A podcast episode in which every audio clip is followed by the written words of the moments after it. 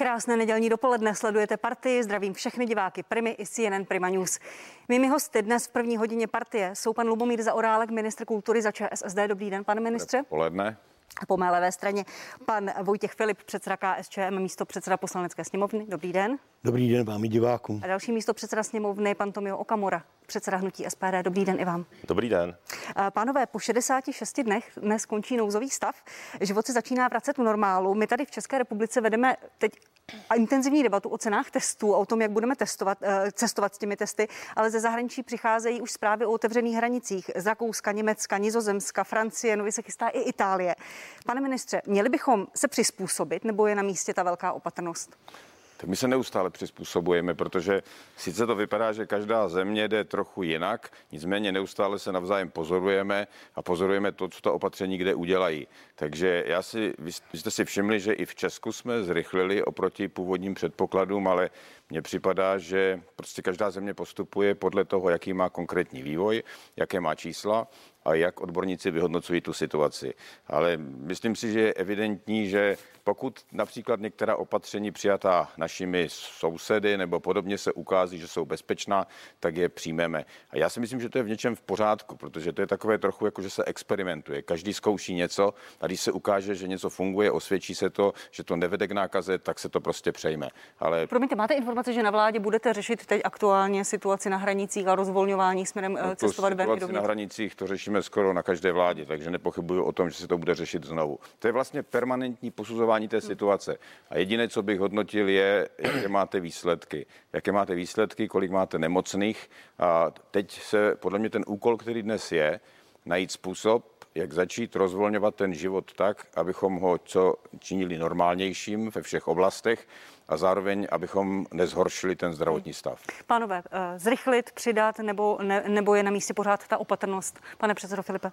Tak opatrnost je jistě na místě, ale na druhou stranu to rozhodující kritérium je, jestli eh, se ta situace vyvíjí dobře. Eh, my jsme trvale ve spojení s odborníky, já konzultuji s ředitelkou naší krajské hygieny, vždycky jsem upozorňoval na to, jak je to důležité být eh, jaksi opatrný, pokud je o ty pendlery.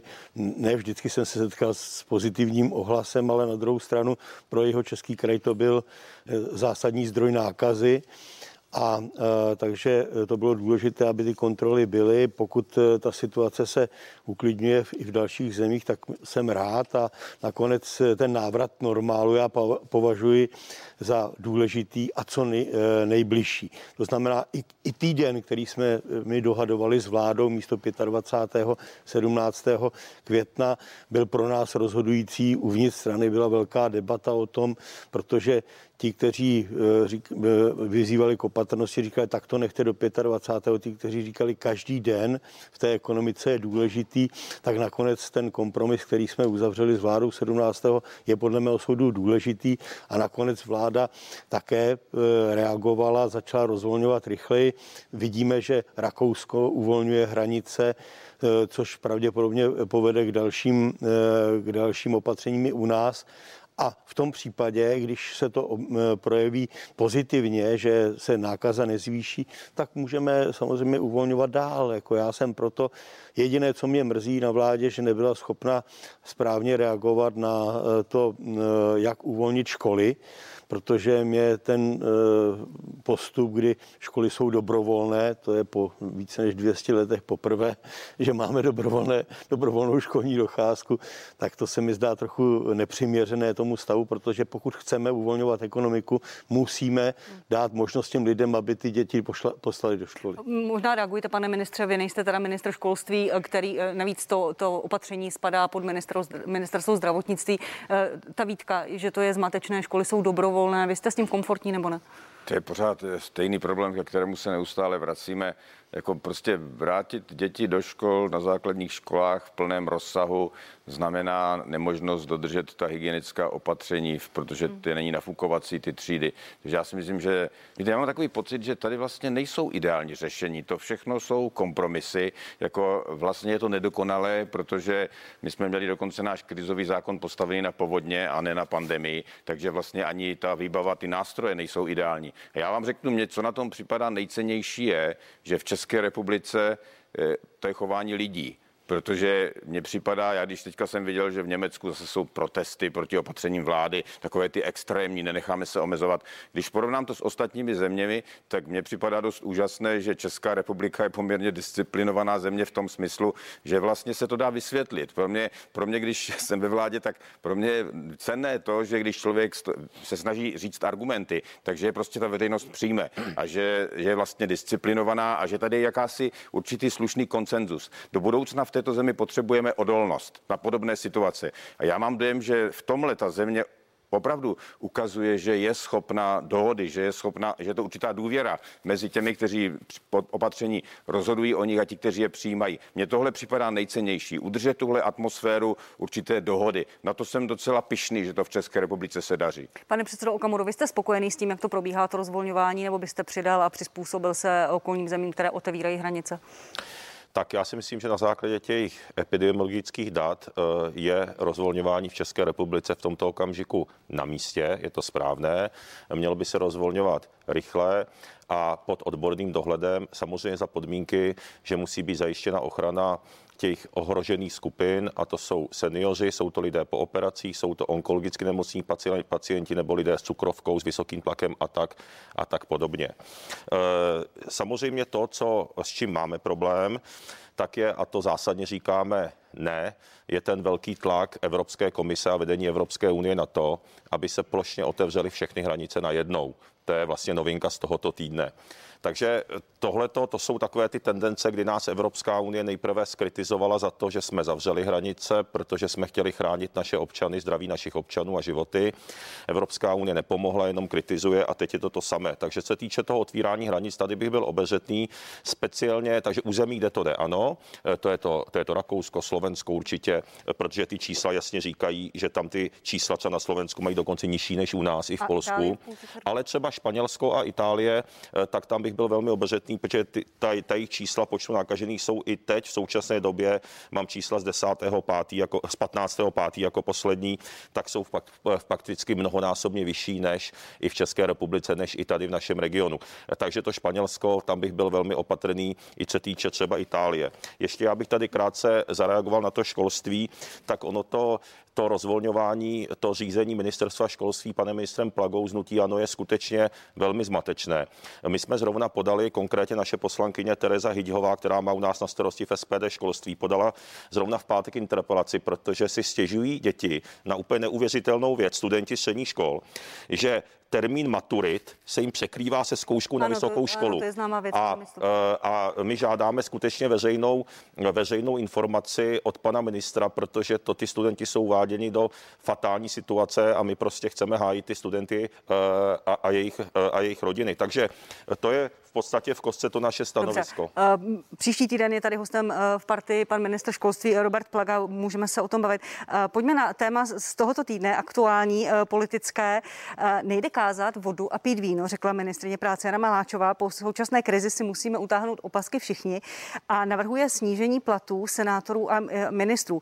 Výše má být navázána na minimální mzdu, má to být maximálně pětinásobek. Dnes je minimální mzda 14 600 korun, pětkrát je to 73 tisíce, to by měl být základní plat poslance nebo senátora. Dnes je to 90 800 korun. Pane ministře, e, už vám paní ministrině řekla, kolik by měl plat ministr, pokud plat eh, senátora poslance má být pětkrát minimální mzda? No, neřekla to, ale já si myslím, že to se dá snadno spočítat, ale já celkem rozumím tomu jejímu vy, vy, jste, vy, jste s tím, vy jste s tím komfortní, vy s tím souhlasíte? Eh, má to podporu celé ČSSD, nebo to byla solo akce, eh, paní ministrině, jak řekl pan premiér? Tak solo akce, teď to bylo na minulé vládě řečeno panem premiérem, on požádal paní ministrině, řekli, že to je její kompetence a aby připravila návrh úpravy platů. Takže... Promiňte, ale tady nejste úplně ve shodě. Pan premiér tvrdí, že se paní ministrině chce stát předsedkyní strany a dělá si neustále marketing od rána do večera velmi ho to překvapilo. Paní ministrině za to kritizoval. Jak to tedy bylo v té vládě? Paní redaktorko, já vám tady říkám na svou čest, že říkám pravdu. Já jsem u toho seděl, když premiér řekl paní ministrině, vlastně to dostala, mě to připadalo úplně jako úkol. Připravte, je to vaše e, pravomoc, připravte úpravy platů. Takže ona vlastně reagovala skutečně na toto výslovné a na tam bylo, že já myslím, o tom bych nediskutoval. To je jednoznačně, dostala to za úkol. A, a promiňte, jak tedy rozumíte tomu vyjádření pana premiéra, který se netvářel na to moc? Nevím, nevím, možná to myslí tak, že se chtěl nejdřív o tom bavit, jako, ale rozhodně ona udělala to, co jako úkol dostala a já tomu jejímu opatření rozumím úplně přesně v duchu, co jsem tady říkal před chvílí, protože jsem říkal, že to, co je nejcennější v téhle situaci, je určitá dohoda s obyvateli a důvěra, která tady je. A to, to samozřejmě neznamená mnoho peněz pro rozpočet, ale je to něco, co dává najevo, že jsme v tom všichni společně a je to projev solidarity vůči těm, kteří dneska cítí nejistotu a kteří prostě neví, jak to bude s jejich zaměstnáními a podobně.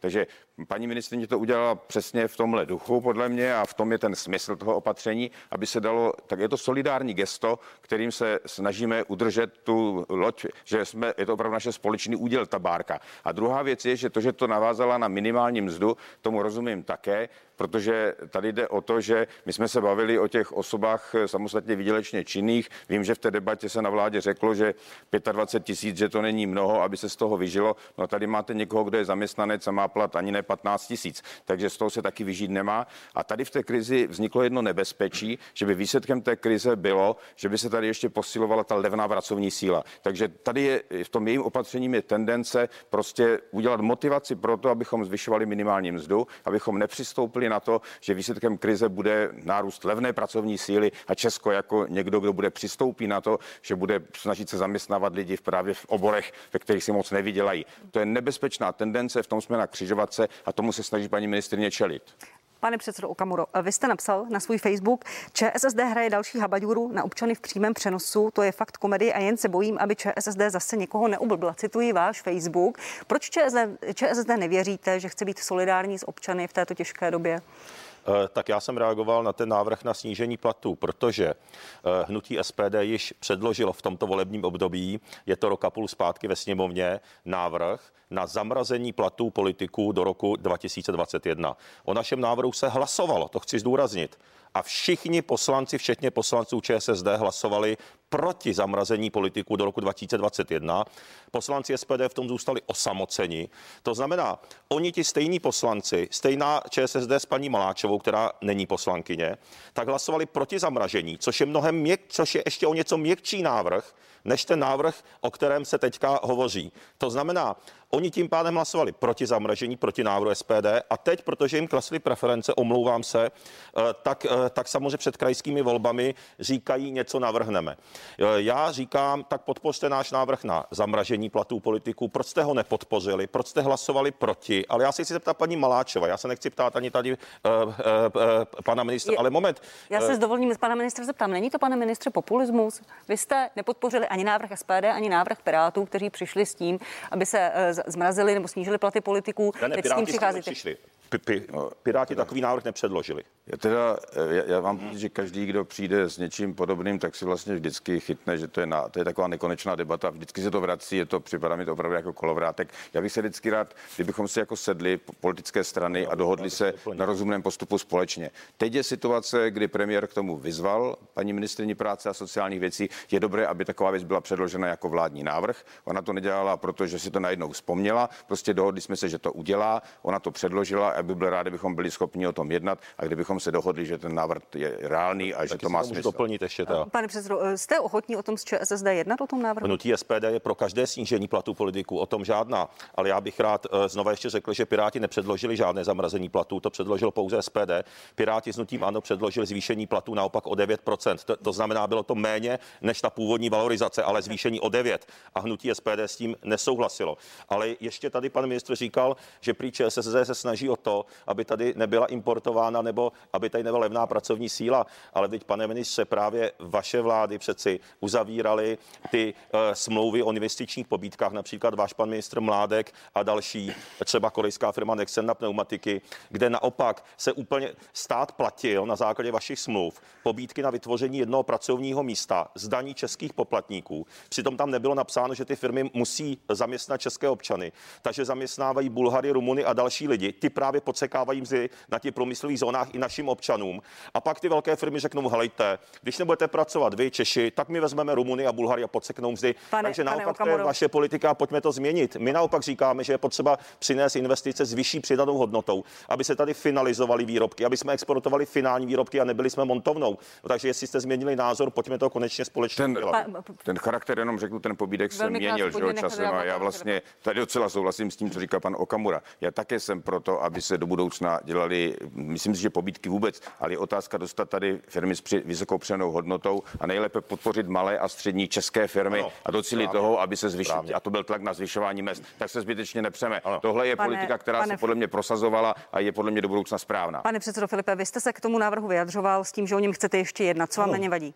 No vadí mi navázání na minimální mzdu, protože e, potom budou za nás odbory vyjednávat v podstatě vyšší plat e, politiků. E, podle našeho názoru KSČM to od roku 1998, kdy jsme poprvé předložili takový návrh, chceme vázat plat ústavních činitelů, nikoli jenom poslanců, ale senátorů, soudců a tak dále, na to, aby se vyvíjel souladu s ekonomikou. To znamená, jestliže ekonomika bude klesat, tak ať klesá i plat ústavních činitelů. Jestliže bude stoupat, může stoupat tohleto. E, Vázat to na minimální mzdu, to nám vadí na návrhu paní e, kolegyně Maláčové. Proto jsme připraveni jednat, ale nikoliv o tom, aby to bylo vázáno na minimální mzdu. To je, my jsme teď jsme vybrali od e, poslanců a našich zastupitelů krajských 450 tisíc korun, ty rozdělíme do Ústecké nemocnice, do nemocnice v Olomouci a Zlínském kraji. To jsme se dohodli s odbory ve zdravotnictví, protože chceme z toho platu těch, kteří pracují ve veřejné, veřejných funkcích, podpořit ty, kteří jsou v první linii. Takže my e, ty peníze, které dostáváme, jsme schopni e, samozřejmě ty naši zastupitele také uvolnit pro ty, kteří jsou. Takže jsme ochotní nejen jednat, ale kon- e, děláme konkrétní krok. Ta návaznost na minimální mzdu, je to něco, eh, s čím ČSSD není schopna hnout, protože slyšíme eh, pana Filipa s hnutím ano, nevím, jak to máte projednané. Já si myslím, že to jsou samozřejmě dobré důvody, ale mně hlavně jde o to, abychom se o to nepohádali. Vlastně celý ta věc je symbolickým gestem solidarity, kterým vlastně nezachráníme státní pokladnu, ale dáváme tím spíš něco najevo, že jsme s těma lidma. A to, kdybychom se o to začali hádat, tak to baví jsme poslední jako zbytky důstojnosti. Takže jako samozřejmě, že jsme připraveni jednat, tak sedněme, dohodněme se a dělejme kolem toho co nejméně křiku. Udělejme to slušně. Je, eh, ještě jedna otázka k tomuto tématu. Když jste několikrát řekli slovo solidarita, jak solidární k občanům je to, že kancelář prezidenta republiky bude mít navýšený rozpočet o 20 milionů korun? Chápu, že 20 milionů korun je v, v celkovém rozpočtu v uvozovkách drobný, drobný, drobná položka, ale jak moc je to solidární teda podle vás, pane ministře? Paní redaktorka, my jsme teď na vládě teprve schválili nový harmonogram projednávání státního rozpočtu, který bude posunutý oproti tomu minulému, zatímco během léta jsme už většinou rozpočty projednali, teď se bude jednat v srpnu a v září. Takže je, je to z důvodu krize koronavé, je, je, vlastně se to posouvá. Takže o těch kapitolách jednotlivých, včetně řekněme té To schválil eh, ve středu sněmovní rozpočtový výbor ten princip. Vadí vám to nebo ne? Já, já jsem přesvědčen, že to všechno bude předmětem jednání. Uvědomte si, že dneska něco schvalujete. Ale vy, vy mi Ne, ne, odpovídáte, počkejte. jestli by vám to vadilo nebo ne. V Já této vám- situaci zvednout rozpočet o, čtyř, o 20 milionů korun pro kancelář prezidenta republiky, když mluvíte o solidaritě. Eh, Vadilo by mi to, ale já vám nechci odpovídat úplně proto, protože i paní ministrině financí řekla, že nechce pracovat s těmi čísly, které jsou dnes. To odložení rozpočtu je také proto, aby ona měla k dispozici reálnější čísla vývoje ekonomiky, reálnější čísla vývoje příjmu a pak se budeme bavit o těch číslech a vě- věři- věřím, že řada z nich se zná, že podobná zvýšení jsou nereálná. Ale takže, takže na, na schvalování rozpočtu opravdu potřebujeme vědět více o číslech stavu ekonomiky. Proto se to posouvá. Podle mě se proto bude muset posouvat i debata o téhle kapitole jako o všech ostatních.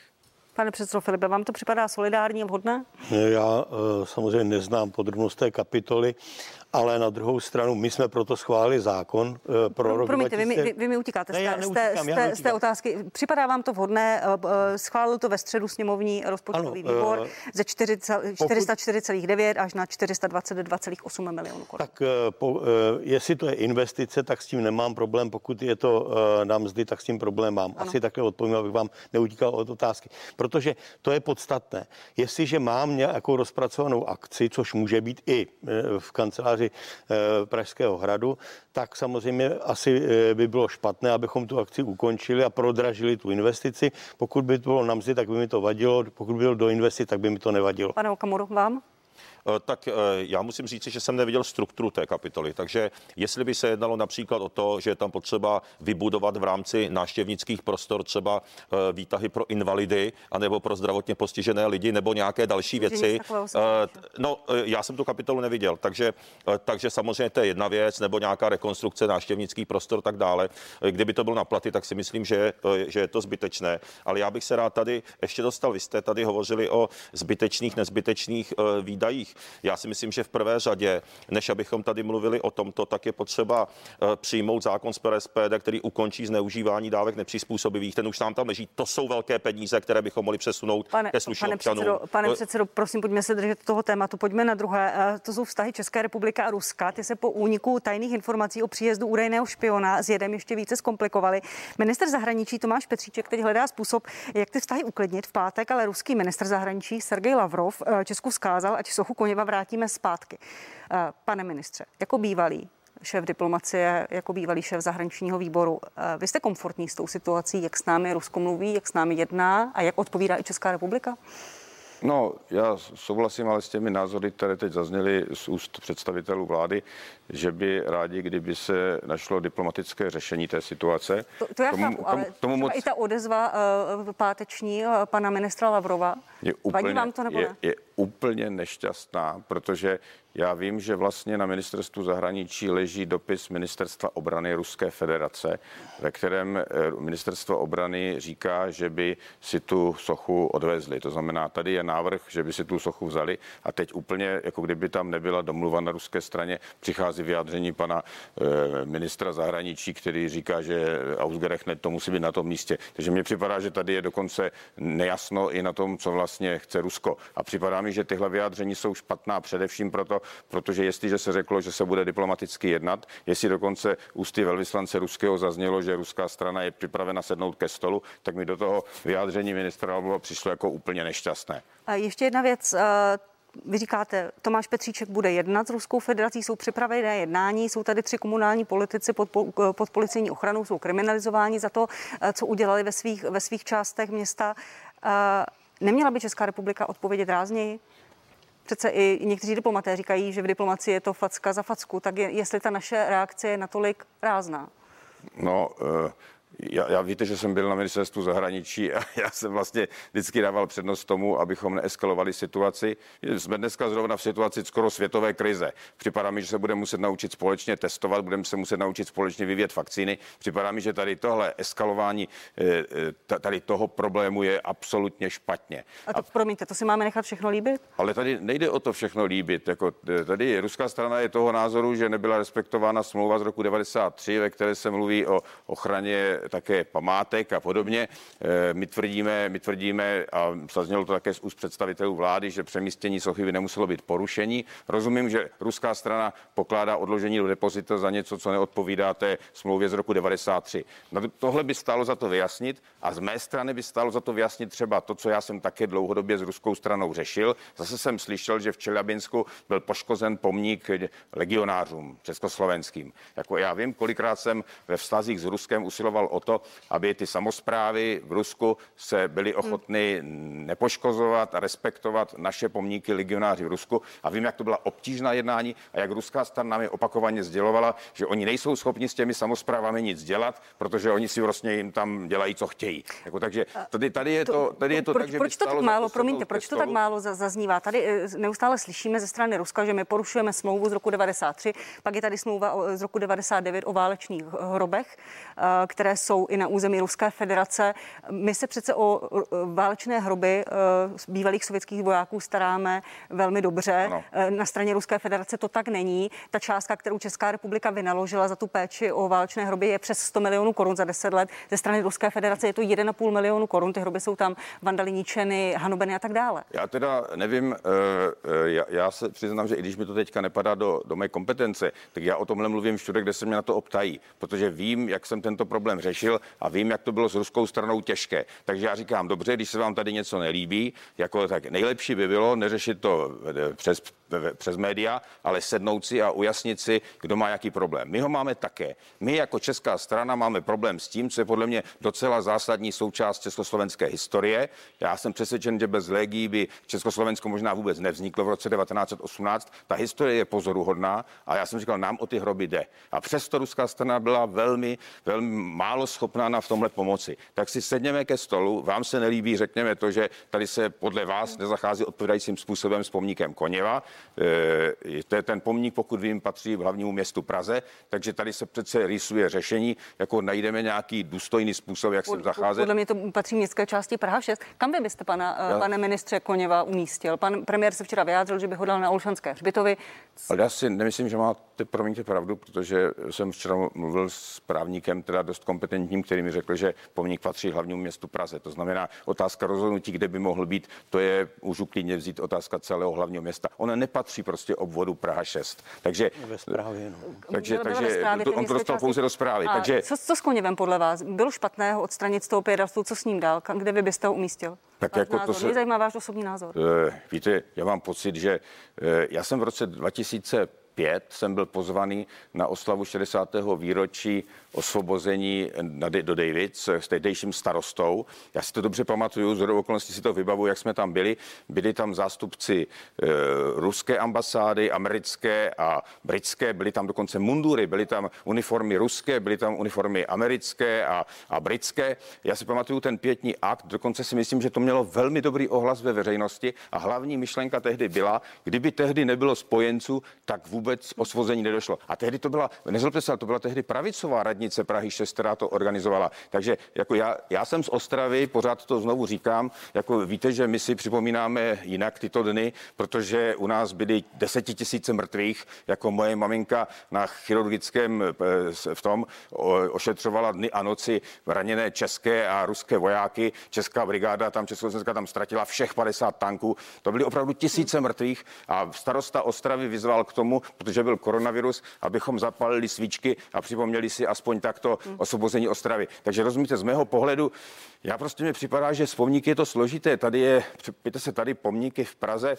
jako tady můžeme ne, nelíbit se, tady teďka Marie Terezie, někdo řekne, že se mu nelíbí Habsburci, někomu se nelíbí Žofie Chodková. Celý Karlův most, přátelé, je v podstatě někdo přijde s tím, že to je katolická ideologie, eh, která má tam Ignáce z Loyoli a jezuity, jako to přece je historie. Je to, všechno je to součástí historie. Mně připadají tyhle spory, já jsem tady tady mluvil o tom, že odolnost společnosti je v naší schopnosti také si důvěřovat a třeba i respektovat to, že ty postavy jsou často složité, kontroverzní, mají různé osudy.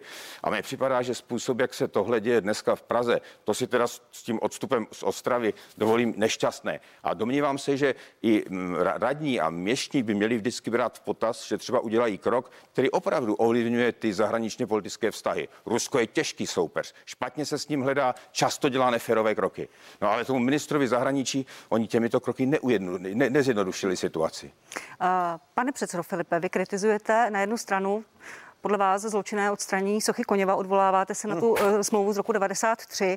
Na druhou stranu uh, chválíte ruskou vládu za to, že nenutí úřady ke svolení uh, s těmi stavbami nebo stavbou pomníků pro československé legionáře. Uh, nabízí se otázka, čí zájmy vlastně hájíte, pane předsedo. Ty slova jste pronesl uh, v, v pátek pro armádní deník Krasná zvezda v Rusku. Uh.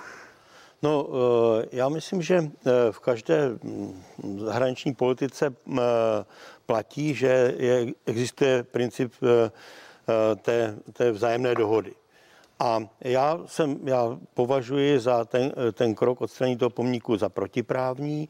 Já ocituji článek 1, písmeno B, vymezení pojmů, že ruské válečné hroby místa na území České republiky, kde jsou pochováni občané Ruska, občané bývalého SSR, kteří zahynuli v důsledku válek ozbrojených konfliktů, v zajetí nebo v důsledku zahrnujíc v to hroby jednotlivců i hroby hromadné hřbitovy nebo části hřbitovů, jakož i pomníky, mohyly a památníky. Proto se vás na to ptám. Místech. Socha, a, socha Koněva a, není válečný hrob, je to pomník. Ale, ale je to pomník. A na jednu stranu vy, vy Rusko chválíte za to, že naše hroby ani pomník legionářů nemusíte, paní redaktorko, nemusí... Paní redaktorko, já to domluvím. Na otázku, já, vám, já, vám tady, vlastně já vám tady odpovídám tím, že říkám, že to je protiprávní. Tohle je sdělení ministerstva zahraničních věcí z roku 99.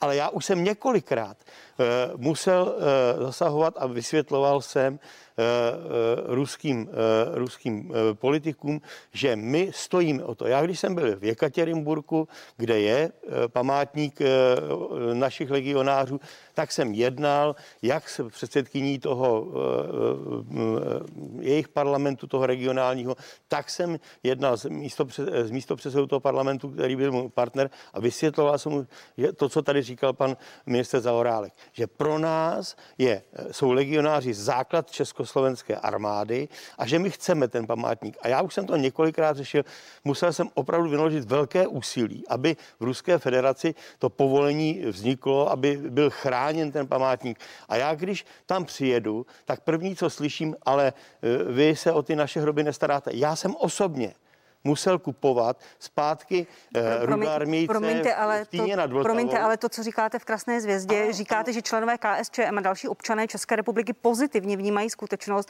že ruská vláda nejeví zájem uh, nutit ty místní úřady, aby tam ty pomníky protože, stavěly. Protože uh, so, uh, opravdu existují místa, kde je to těžké vysvětlit těm místním úřadům. A já, když jsem si to vzal na starost, že ve prospěch Ale vy mluvíte té... o tom, že to pozitivně vnímáte a vnímají to pozitivně občané. Ale já potom... To byly slova když, pro ruská když média a pro když jednám Teď to ruské, upravujete, já tomu nerozumím. Ne, když, je, když jednám v Ruské federaci, tak samozřejmě jednám v zájmu eh, České republiky a vysvětlujem, že chceme, aby tam ten pomník byl. Ale v této situaci já jsem ztratil uh, důvod pro to, abych to nějakému ruskému politikovi vysvětloval.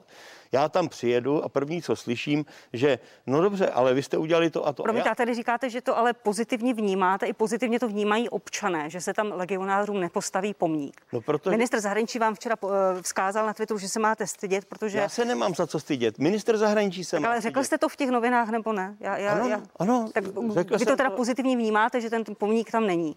Proto, protože je to místo, kde je to opravdu kontroverzní. Je, to je místo, kde došlo opravdu k excesům, které e, ty vojáci občas dělají.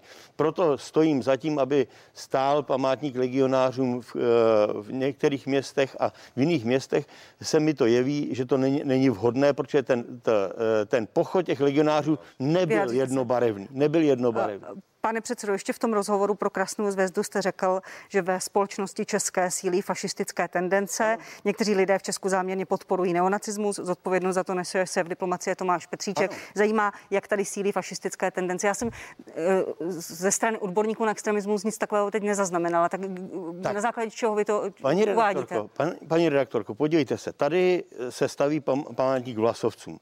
Pan Buňačenko, když byl na západní frontě, tak v Senlo Eh, pod jeho vedením bylo zabito více než 500 uh, eh, eh, civilistů. Mimo jiné v tom boji v Senlo padlo 11 tisíc amerických vojáků. Podle mě Bunačenko byl po právu odsouzen jako, jako fašistický nebo profašistický zločinec. Bojoval na straně Hitlera a Eh, to, že byl nejdříve na uh, západní frontě, potom byl na východní frontě, neznamená, že osvobozoval Prahu. On neosvobozoval Prahu. On nechtěl poslechnout uh, velitele té skupiny střed a chtěl se probojovat, odmítl s nimi spolupracovat zrovna v Praze, protože jemu nešlo o osvobozání Prahy. A jemu šlo o to, aby jeho armáda prošla. A z toho, z toho, z toho, z toho vyvozujete, že tady sílí fašistické ano, tendence ano, to, to je, a že pravicové faši, strany uh, chtějí vychvalovat neonacistickou politiku politiku? Ano, on bojoval na straně opravdu Wehrmachtu. A to je, to je šílená věc. Jako je, my, Česká republika byla na straně vítězů. V České republice bylo uh, uh, 360 tisíc obětí, ať už byli ve, uh, v koncentrácích, ať to byli partizáni, ať to byli vojáci na východní a na západní frontě. A my se chováme, jako kdyby jsme tady se klaněli těm, kteří popravovali naše lidi. Jak za to nese odpovědnost Tomáš Petříček? Pak nechám no proto, reagovat pana ministra, pana Okamuru. Protože uh, tam, uh, v tom prohlášení, které udělal z ministry zahraničních věcí, se postavil na stranu těch, kteří opravdu byli v roce 39, v roce 40 na straně těch fašistických sil. Jako podívejte se, přeci pakt eh, eh, Ribbentrop-Pilsudský nebo Hortyjovské Maďarsko, v Lotyšsku se eh, staví fašistické pomníky. To přeci není pozice České republiky. Česká to... republika byla obsazeným státem, který byl, který byl anektován. Pane ministře. Já teda musím reagovat, protože já se přiznám, že já tady dost ostře nesouhlasím s tím, co pan předseda Vojtěch Filip řekl a vysvětlím proč. Já jsem tady jasně dal najevo, že já naprosto vím a vnímám, co pro Rusko znamená velká vlastenecká válka. Že to je prostě něco, co je součást identity a vím, proč jsem na to tak citlivý. Ale na druhé straně celý život se řídím tím, přiznám se, je to moje osobní taková věc, Eh, Masaryk v Rusko a Evropa napsal, že naše povinnost je upozorňovat Rusy, Rusy na to ve chvíli, kdy jejich chování právě má ty včerejší carské a imperiální. A já prostě si myslím, že v jakémkoliv jednání s Ruskem my nikdy nesmíme v takovýchto situacích přistoupit na jejich pohled. A co je jejich pohled? Každého, kdo nesouhlasí s jejich narrativem, tak řeknou, že je fašista. Jako, hmm. A mně tohle připadá, že je strašně nebezpečné. My nesmíme přijímat slovník Ruska, kdy já víte, že jsem pro dialog, to jsem tady řekl, ale zároveň v tom dialogu si musím držet to, co říkal Masaryk. Ve chvíli, kdy Rusko ujíždí, tak já musím být schopen Rusku říct, tak tohle ne. V této chvíli tohle je vaše velkopanská imperiální politika. Označovat každého, kdo nezdílí váš narrativ za fašistu, je to, co oni chronicky dělají a je to podle mě třeba vždycky odmítnout. A není možné říci najednou v takové situaci, že teďka od těch legionářů Ale... ustoupíme, protože ne, Pane... já si myslím, buď to držíme všude, buď to držíme v Česku, pak to držíme i v rozhovoru s ruským eh, časopisem, ale nemůžeme ta stanoviska upravovat proto, že teď se bavíme z Rusy. Nemůžeme přistupovat na ruský pohled. Český zájem je prostě jiný než ruský a tohle se musí ale v té debatě rusko-české držet. Pane ministře, já ten zájem český držím, ale nezlobte se na mě, mnohokrát, a vy to dobře víte, jsem to udělal, že jsem ve prospěch pomníku legionářů eh, v Ruské federaci intervenoval. Ale teď,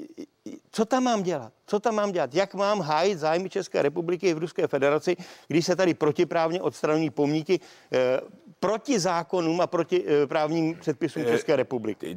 Řekněme, já, já jsem... To, já to tak, klidně uh, udělám já kdykoliv. Pánové, pan Okamora, uh, zaznělo tady mnoho věcí. Uh, pan předseda Filip říká, že tady sílí fašistické tendence, odkazuje se na Koněva, na, na památník ve Vlasovcům v Řeporích. Uh, vy jste řekl, že ti komunální ty... politici, promiňte, uh, dělají zahraniční politiku, kterou dělat nemají. V čem dělají zahraniční politiku, pane předsedo?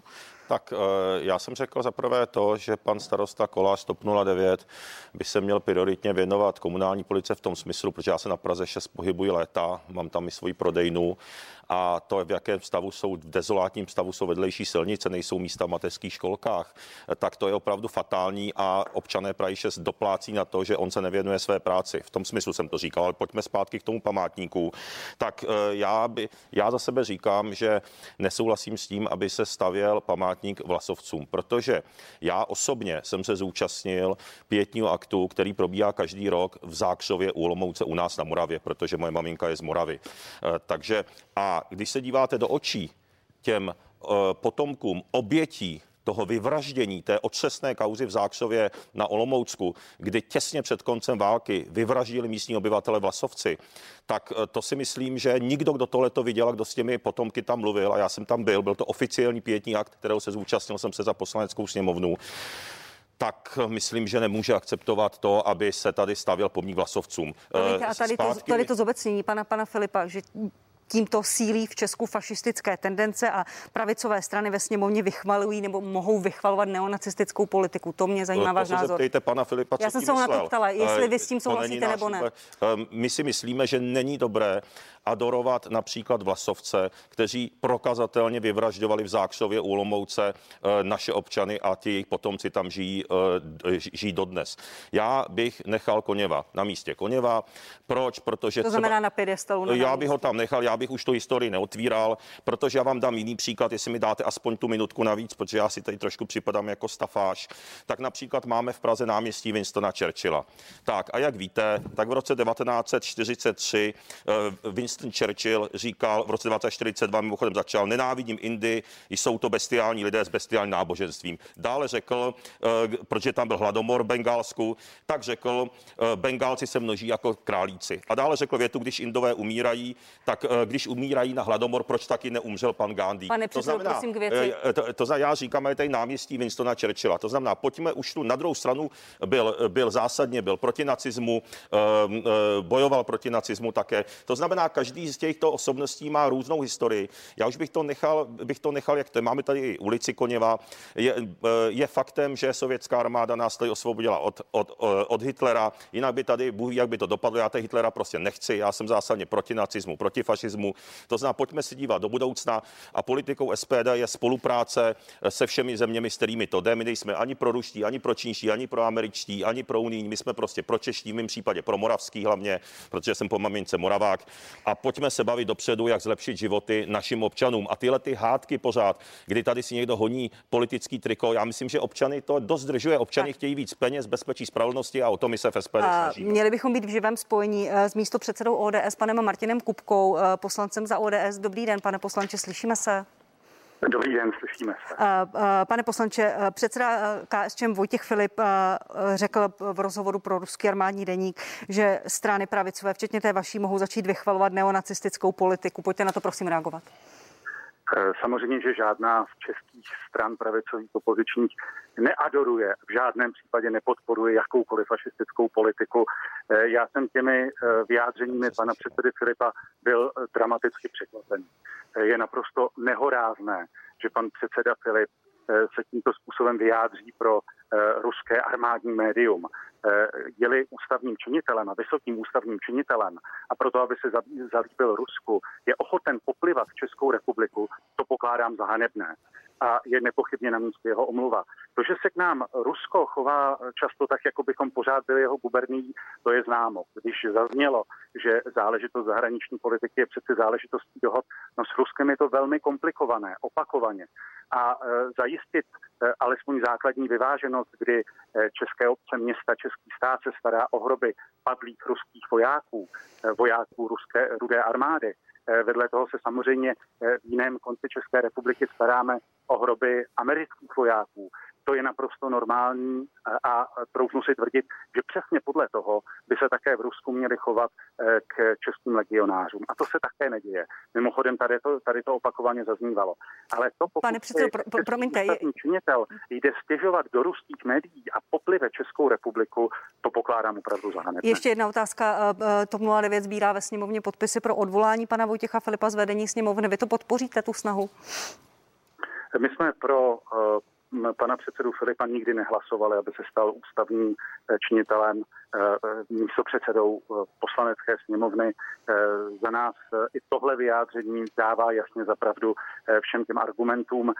Já jsem přesvědčený o tom, že si čeští občané udělají obrázek, jak je možné, že někdo, kdo konec konců v tuto chvíli pobírá plat českých daňových poplatníků, eh, tak eh, že se tímto způsobem vyjadřuje eh, hanlivě vůči České republice, to je opravdu nehorázné.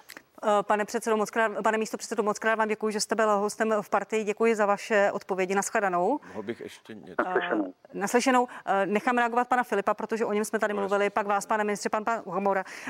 Vy jste slyšel slova pana, pana místo předsedy Kupky, říká o tom, mluvil o tom, že to je nehorázné, že jste poplival Českou republiku v ruských médiích ve snaze zalíbit se Rusku. Já jsem nepoplival Českou republiku, naopak já hájím zájmy České republiky. Já jsem se o některých českých politicích vyjádřil tak, že podporu podporují eh, neofašistické tendence nebo dokonce fašistické tendence. Je to můj názor, mám proto důkazy, protože ten, kdo staví Vlasovi nebo Buňačenkovi pomníky, podporuje vlastně eh, ty, ty fašistická zvěrstva, které tyto lidé dělali. A to je podle mě soudu pro, eh, projev fašismu. Já jsem proti České republice neřekl jediné slovo a můj názor na některé lidi je prostě takový, že podporují ty, ty fašistické tendence. Od pana Kupky, promiňte, zaznělo, že by byla na omluva? Já se eh, těm, o kterých jsem mluvil eh, v, té, eh, v tom časopise, omlouvat nemám za co. Já pro Českou republiku dělám cokoliv, co je v mých silách. Ale těm, kteří tady podporují fašistické tendence, se omlouvat nemám za co, protože já stojím od suverénní a prosperující Českou republiku. Pane ministře. Musím, musím na to ještě něco říci, protože já jsem zrovna ten, který tady říká pořád z té Ostravě, že já úplně nemám pochopení pro to, co se tady děje, ten spor o ty pomníky a, a já nejsem historik a nechci se do toho moc montovat, ale prostě připadá mi, že ať je to jak chce, tak ale používat tu nálepku fašistickou prostě já pokladám za absolutní selhání, protože to je opravdu přesně přistoupit na ten ruský výklad, který oni neustále opakují, je nemožné. A já bych chtěl panu e, předsedovi Filipovi říct jednu věc, protože on je právník. A já, bych, a já mu řekl jednu věc, já se mu montám do něčeho, čemu bych neměl rozumět, ale něco to řeknu. Mně se velice nelíbilo, že Ruská federace přijala ten zákon, ve kterém vlastně řekla, že budou trestat eh, občany České republiky za tady tyhle jejich činy. A já, chápete, nejsem právník, ale to, že prostě někdo bude v zahraničí čerp, trestat cizí zahraničníky na jejich domo, domácké půdě za, za něco, za něco, za činy, které nejsou podle jejich zpráva trestné, já jsem si někdy našel, že to je něco podobného, jako měl Sovětský svaz do roku 58. 58 byl, to byl ten článek 58, který byl zrušen za Chruščova a který právě měl stejný princip, že se, to byl takový ten, ten Sovětský svaz, že trestají i v cizině, trestají ty, kteří se...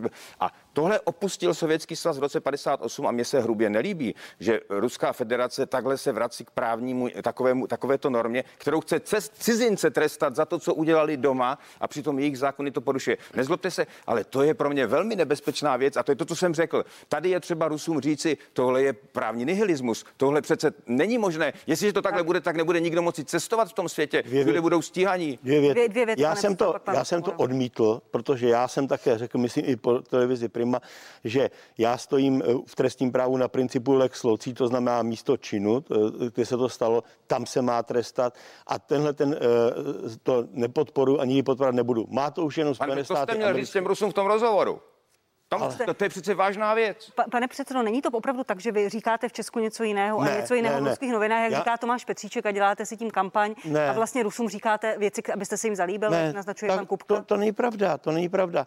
Jako... A tam jste neříkal, nám se nelíbí kriminalizace komunálních politiků já jsem se k tomu zákonu nevyjadřoval. Já jsem se k tomu zákonu nevyjadřoval. Kdybych tomu dostal otázku kdekoliv na světě, na ní odpovím úplně stejně. Mluvil jste tam o fašizujících tendencích a podpoře neonacismu a tak dále. Ta fašizující tendence tady je stavět pomník opravdu válečnému zločinci já považuji za fašizující tendenci. Já jsem hluboce přesvědčen, že v této zemi nehrozí a. fašismus, ani Evropě nehrozí fašismus. Fašismus vznikl v podmínkách, no, no to, kdo si napsal, v prostředí, kde je plno mladých, frustrovaných mužů. Jako proto ani dneska v Evropě nejsou podmínky pro návrat fašismu. To je moje přesvědčení. Je, nám hrozí rozmělňování demokracie, pravda. vyprazňování demokracie, ale nehrozí nám. A já prostě taky nesouhlasím s tím, abychom někde tvrdili komukoliv, že v této zemi hrozí extremismus. Já jsem dneska tento pořad začal tím, že jsem řekl, že oceňuju to, že i ve chvíli krize, která je testem, se ukazuje, že v Česku nejsou extremistické postoje. Jako to je přece to, co jsem dneska vyzvedl, na to jsem hrdý. Jako, takže to, co vy říkáte, je ve sporu s mou základní tezi. Tato země zvládá tuto krizi proto, jaké má obyvatele. Jako, a oni právě no. se nechovají extremisticky.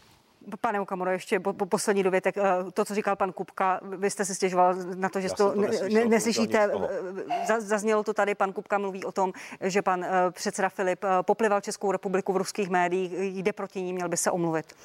Vaše no, reakce? Uh, já upřímně řečeno jsem to tady uh, slyšel poprvé, takže to je skutečně politická odpovědnost KSČM, jakým způsobem se vyjádřují, já jim do toho nebudu mluvit. A, promiňte, a v každém případě... Tomáše Petříčka, protože pan Pardon? předseda Filip tvrdí, že Tomáš Petříček je zodpovědný za to, co on říká, měl by být odvolán nebo odejít z vlády. Eh, no tak eh, co týče ministra Petříčka, tak tam jednoznačně jsme proto, aby z pozice ministra odešel, protože on nehájí zájmy České republiky, zájmy, hájí zájmy Bruselu a Evropské unie. V podstatě je to úplně neviditelný ministr, eh, který v podstatě vůbec za zahraniční politiku České republiky ta v podstatě z mého pohledu neexistuje, protože, a já bych jenom chtěl ještě říci k tomu, že tady slyším vždycky nějaké volání té strany TOP 09, že tady někdo nehájí české zájmy. No já myslím, že TOP 09 je zrovna tou nejflagrantnější ukázkou strany, která vůbec české zájmy nehájí, protože chtějí přijímat euro. Je to strana absolutně servilně pro bruselská, to znamená, je to strana, která je proti českým zájmům, takže i tyhle ty argumenty, já opravdu už tomu nerozumím, jak se ty ostatní strany tam pořád spolu hádají. My jako SPD jsme vždycky mimo ty hádky, my jenom vyzýváme k tomu, pojďme se vrátit k těm zákonům a k práci, ať se, ať se prostě lidem žije líp. A tady to vidíte i v dnešním pořadu, že já se snažím tady vždycky konstruktivně dostat ke slovu, abych něco řekl, jaké budou dobré návrhy pro lidi, ale zase to probíhá tím, že se tady všichni ostatní přehadují a mě je to trošku líto. I to jsou témata české i zahraniční politiky, pane Okamoro, pane ministře, pan Petříček tady není. Jak ČSSD naloží s výzvou komunistů?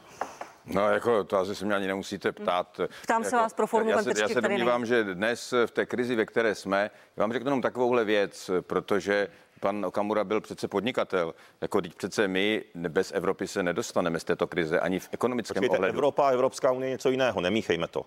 Jo, ano. to je něco jiného. Být no. prounijní a proevropský, a... to si přímo protiřečí, protože být prounijní je protievropský, protože naopak Evropská unie způsobuje destrukci Evropy. Vidíme to na migraci, vidíme to na té islamizaci. Takže prosím, nesměřujme, nesměšujme slova proevropský a prounijní. To jsou protiklady. No a já ještě k tomu dodám, že Evropská unie podle mě má dneska docela zásadní roli. My jestli nevyvineme nějaký jednotný systém testování, tak ta ekonomie, a to asi těžko udělá někdo jiný, jako vyvinout vakcínu, no to je přece první úkol, který máme právě v rámci Evropské unie. To znamená, a to jsou klíčové, životně důležité kroky. To znamená, spolupracovat v tomhle s Bruselem, to není na to, abych požadoval, aby někdo odstupoval. To je dneska nutnost. No ale to ne, není politika eh, pana ministra Petříčka. Pokud bychom se řídili eh, pokyny z Bruselu, tak jsme krizi nemohli zvládnout. Ty vůbec, eh, to bychom neměli roušky ještě ani teďko, kdyby je lidi šili. To, ale, jako, to přeci bylo úplně nesmyslné. Ta, ta nekompetentnost té Evropské komise je tady úplně flagrantní. Ale vy přece všichni dobře víte, že v, obla, v takovéto krizi zdravotnictví je samozřejmě v kompetenci národních států. Představa, že by nějaký německý nebo kterýkoliv poslouchal pokyny z Bruselu Evropské komise je nesměšná. Když jde o život, tak samozřejmě tady, tady vlastně platilo, že každý stát na svém území v oblastech zdravotnictví rozhodoval suverénně. V tom asi těžko Evropská unie mohla sehrát jinou progurali. Ali Ona podle mě významnou roli dneska sehrát, musí sehrát, jde o to, jestli se má oživit ekonomika. Takže teď bude pro ní rozhodující krok. A teď, teď posuzujeme. A já si myslím, že Česko by v tom mělo být maximálně zahrnuto. Rozumíte? No, I kdyby... Ekonomiky, pane ministře, o, omlouvám se. Asi víte, mě teďka informoval zrovna tento týden náš europoslanec, pan doktor Ivan David, že Evropská unie po vystoupení Británie, místo aby si snížila rozpočet adekvátně, protože e, vlastně skončilo příliv peněz od druhého největšího přispěvatele do Evropské unie, tak oni chtějí navýšit teďka ne, že se budeme odvádět 1% HDP, ale dokonce 1,24 až 1,3. O třetinu více chce peněz vysát z národních států, aby se ti byrokrati za ty 100 tisícové platy udrželi u korítek, místo aby se ponížili. A já vám, a já vám řeknu, že země... A to je teda podpora že, ekonomiky, teda skvělá. Česká republika exportní země, která žije z exportu. I kdyby Evropská unie neměla fungovat v té současné podobě, tak budeme muset v nějakém novém uskupení znovu hledat své místo. Pro nás je to otázka životního úrovně, pro nás je to otázka eh, vůbec obstát a mít nějaké živobytí. Pánové, já vám děkuji za to, že jste byli hosty první části partie. Lubomír Zaurálek, ministr kultury z ČSSD. Díky, pane ministře. Děkuji za pozvání. Předseda KSČM Vojtěch Filip, děkuji vám, pane předsedo. Děkuji. A předseda hnutí SPD Tomio Okamura. I vám děkuji. Děkuji a hezký den. K tomu se připojuji a zároveň vás zvu ke sledování druhé části partie, která za malou chvíli přesně ve 12 hodin začíná na CNN Prima News. Téma eh, té druhé hodiny, komu stát pomohl a komu stát nepomohl. Budu se těšit na shledanou.